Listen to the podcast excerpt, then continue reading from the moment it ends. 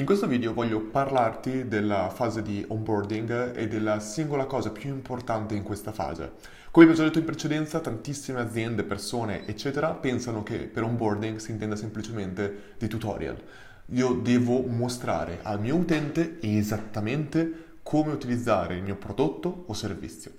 Se ho un software devo insegnargli esattamente, ok, qua in alto c'è il menu, devi fare questo, questo, questo. Se ho un corso devo insegnarti, ok, questi sono i moduli e per eh, vedere un video devi spingere il tasto play. Se ho un martello devo insegnarti come schiacciare il chiodo. Ecco, il metterti a insegnare che cosa devi fare col prodotto o servizio è singolarmente il primo e più grande errore della fase di onboarding. La fase di onboarding deve fare una sola cosa, deve non insegnare, non deve mostrare, ma deve ispirare. Ora, che cosa vuol dire questo? Per ispirare non intendo in nessun modo qualcosa di motivational, qualcosa di eh, ah sì, ora anche tu ce la puoi fare, prendi il tuo martello in mano e schiaccia il chiodo. No, però deve mostrare, deve dare una guida all'utente su soprattutto quale sia, che cosa? Quale sia la trasformazione, quale sia il valore che il tuo prodotto o servizio produrrà per te. Abbiamo già parlato nel corso Learn Pricing, tutta la parte di pricing, dell'articolo di Harvard Business Review Jobs to be Done e abbiamo identificato come in realtà non importano veramente le feature. Non importa veramente se l'iPhone ha 5 megapixel di telecamera, dico completamente a caso, di macchina fotografica. E troppe volte un errore comunissimo da parte dei venditori, da parte dell'azienda, è parlare proprio con questa terminologia qua tecnica che è completamente scollegata rispetto a quello che l'utente veramente userà, come l'utente userà il prodotto o servizio. I nostri clienti in generale nel mondo sono stati bravissimi a comprendere che non è che una telecamera da 20 megapixel o da 2000, non so neanche io la nomenclatura quello che è, mi produrrà, è importante perché ha una qualità altissima. No, l'utente nella sua testa vede una telecamera potentissima e dice grazie a quella telecamera io sarò in grado di fare delle foto fantastiche di me che caricherò su Instagram e che otterrò dello status della riprova sociale grazie alle mie foto. Questo è quello che l'utente sia, sia in maniera conscia, sia in maniera inconscia, sta veramente pensando quando un venditore gli dice questo telefono ha una telecamera fighissima e queste qua sono le, le specifiche tecniche. Quello che l'utente pensa è qualcosa di diverso. Chiaro che ci sono gli utenti che pensano per quello, altri utenti che pensano che devono usarlo per lavoro, alt- ognuno ha le sue ragioni.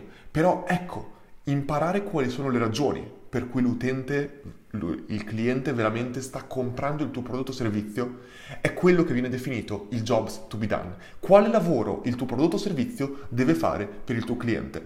Quale problema dovrà risolvere?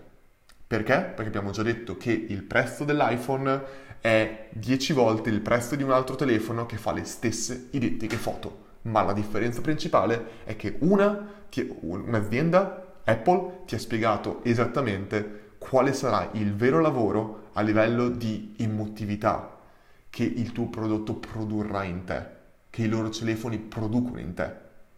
Apple non ti parla mai del how o del what, ti parla del why. Ed è quello che loro ti vendono ed è questo che nella fase di onboarding noi dobbiamo parlare. Noi dobbiamo parlare del why e del how, ma principalmente del why. Perché tu dovresti usare il nostro prodotto o servizio. Questo è molto ma molto più importante rispetto al ah devi fare devi semplicemente spingere questo questo pulsante. No, tu non devi dirgli cosa devono spingere, devi dirgli perché devono farlo. Devi fargli visualizzare che cosa otterranno alla fine dell'utilizzo. Non importano i pulsanti, se un utente veramente vuole fare una cosa, in, ci sono delle persone che imparerebbero il russo per essere in grado di usare un software se quel software gli porterà il successo che loro cercano. Questo è il concetto principale e ne ho visti tanti di casi. Una mia amica, eh, mi sembra del Cile, parlava benissimo italiano perché era interessata a comprendere che cosa Valentino Rossi, lei era innamorata di Valentino Rossi da piccola, che cosa Valentino Rossi dicesse. Ha imparato una lingua soltanto per essere in grado di comprendere che cosa il suo idolo diceva. Veramente qualcuno ha, bisogno, ha avuto bisogno veramente della, del corso di italiano? No, lei non voleva studiare l'italiano, lei voleva comprendere cosa Valentino diceva.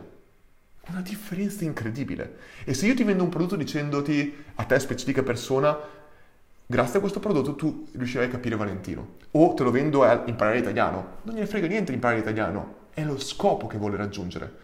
Ne ho parlato molto molto bene secondo me proprio nelle lezioni riguardanti tutta la parte di pricing, quindi non mi soffermo proprio su quello, ma è quello il concetto.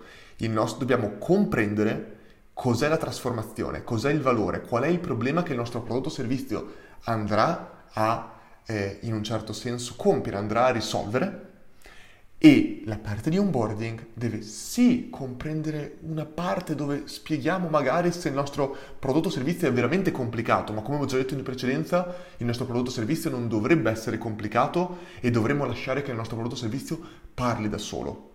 Ma se proprio dobbiamo comunicare con il nostro utente, noi dobbiamo fare in modo che il nostro utente sia ispirato all'azione, a incominciare a usarlo, perché se non lo usa non otterrà valore e se non otterrà valore non rinnoverà il pagamento con noi e non starà nella nostra membership. Questo è il vero scopo della fase di onboarding e nelle prossime lezioni vedremo esattamente come fare tutto questo.